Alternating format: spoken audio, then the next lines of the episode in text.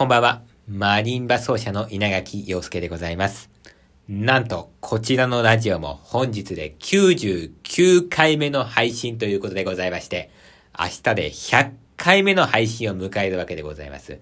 明日からまた新たなステージが始まるわけでございましてね。この今までのグダグダなラジオですね。99回目ぐらいはですね、こう、ピシッと締めて、今までのまとめをやって、また明日からですね、新しい気持ちで始めていこうではないかということで、今日はマリンバ奏者らしく、12分間たっぷりマリンバ、マリンバ、マリンバ、マリンバ、マリンバで行ってみたいと思いますので、どうぞ最後までよろしくお願いを申し上げます。さて、今日お話しするのはですね、マリンバの起源、マリンバの歴史、マリンバのジャンル、マリンバの多様性という、この4つのですね、観点からお話をしていきたいと思います。まずは、マリンバの起源なんでございますけども、えー、はっきり申し上げましてですね、えー、マリンバの起源っていうのはですね、わかりません。え、どういうこと？マリンバ奏者なのにわかんないって勉強不足なのか？いやいやいやいや。私はですね、もうかなりいろんなですね、論文を読んだんですけどもですね、えー、意見が分かれすぎているんです。え、これなぜかというと、マリンバっていうのはね、あの、とっても古い楽器なんですね。えー、どれぐらい古いかというとですね、音楽史研究者の中ではですね、人間が知るようになった楽器の中で一番古いものが太鼓だよと。二番目に古いものがマリンバというふうに、えー、言われている。で、実際、まあ、あのー、14世紀にはマリンバがあったなんていう証拠もあるわけですよ。で、14世紀っていうのは、これはですね、どういう時代かというとですね、あの、まあ、ヘンデルとかバッハとかビバルディとかが活躍した、えー、バロック時代えー、よりも一個前の時代が、ルネッサンス時代っていう時代なんですね。こルネッサンス時代、まあ、ルターの宗教改革であったりとか、あるいは日本だったら、まあ、戦国時代なんか、えー、そんな時が、まあ、ルネッサンス時代なんですけども、えー、それよりも一個前の中世という時代があるんですけども、14世紀はですね、この中世という時代なんですね。これ中世の頃からこうマリンバがあったわけです。えしかもですね、えー、アメリカにあっただの、アフリカにあっただの、アジアにあっただの、ガガテマラにあっただの、いろんな、まあ、説があるわけなんですよ。で、このように、まあ、まあ、あのー、まあ、実際、まあ、あっただのっていうか、もう、あ、あるんですよ。あのー、まあ、アフリカにも、ガテマラにも、もう、古くからですね、マリンバがあって、えー、もうどこが起源かわかんないんですね。要するに、まあ、世界中にもあちこちにあるってことはですね、もう、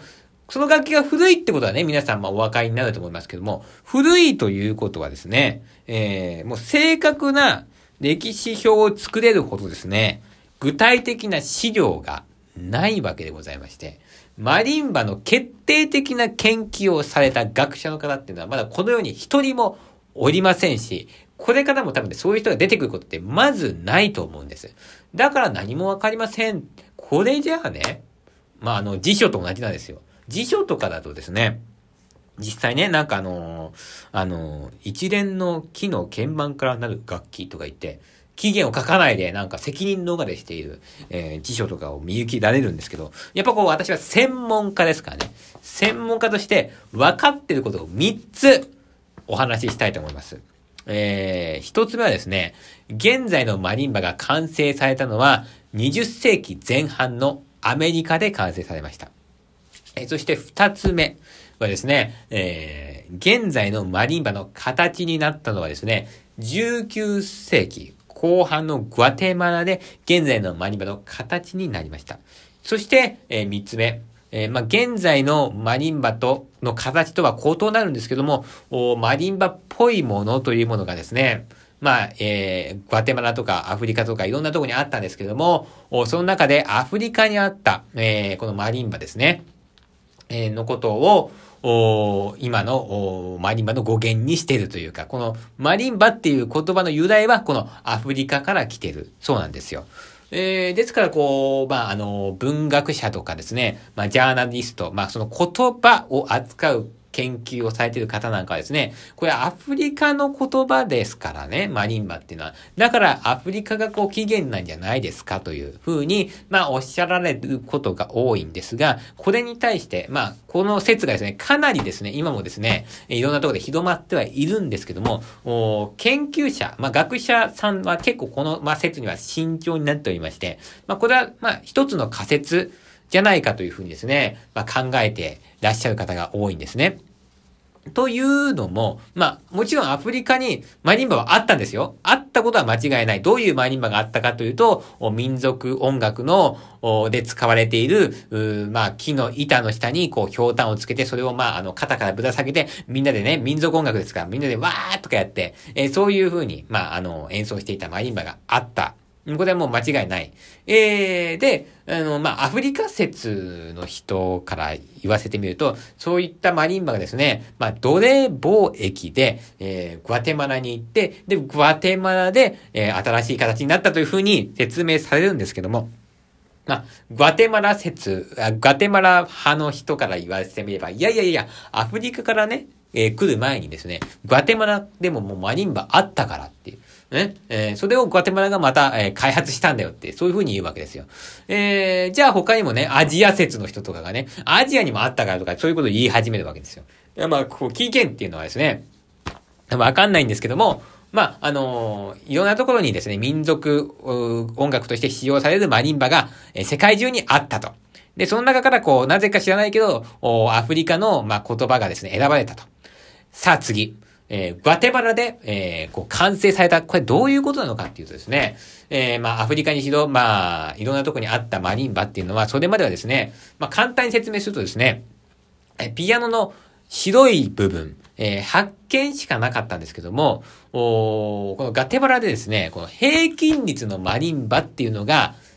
開発されたんです。この平均率ってどういう調律方法かというとですね、まあ、1オクターブって12の半音があるんです。で、12の半音、半音っていうのはドとドのシャープ、えー、ドのシャープとレ、レとレのシャープ。これ全部半音なんですけど、この半音をすべて均等に調律しちゃいましょうっていうのが平均率なんですね。えー、それまではまあ、純正率とか言って、3度がよく響く調律方法とかあったんですけども、えー、3度がよく響いても他は全然ダメだったりするわけですよ。じゃあ、いろんな調律法を試したけども、どれもね、えー、しっくりこないと。じゃあ、1オクターブ以外は全部ね、平均的に、まあ、調律しちゃって、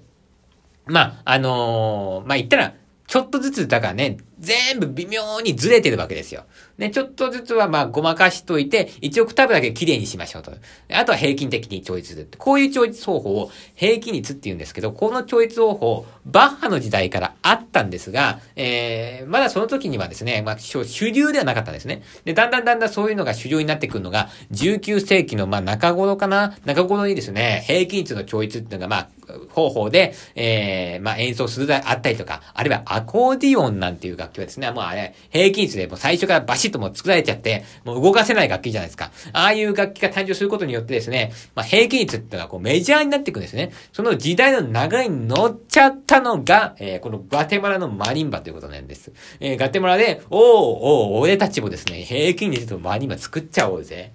そうしたら何でも弾けるじゃん。バッハでもベートーベンでもモーツァルトでも、みたいな。そんな感じで作ったんです。じゃあ、これがですね、完成なんですかって言ったら、そうじゃないわけですね。なんでってことでしょ？この時はまだですね、木のパイプを使ってたんですね。この間まではですね、まあ、あの、氷炭のパイプだったりしたのが、ここでは木のパイプになってた、なってたわけですよ。で、このマリンバがですね、えー、その20世紀にアメリカに行くんです。アメリカに、まあ、あの、グアテマラの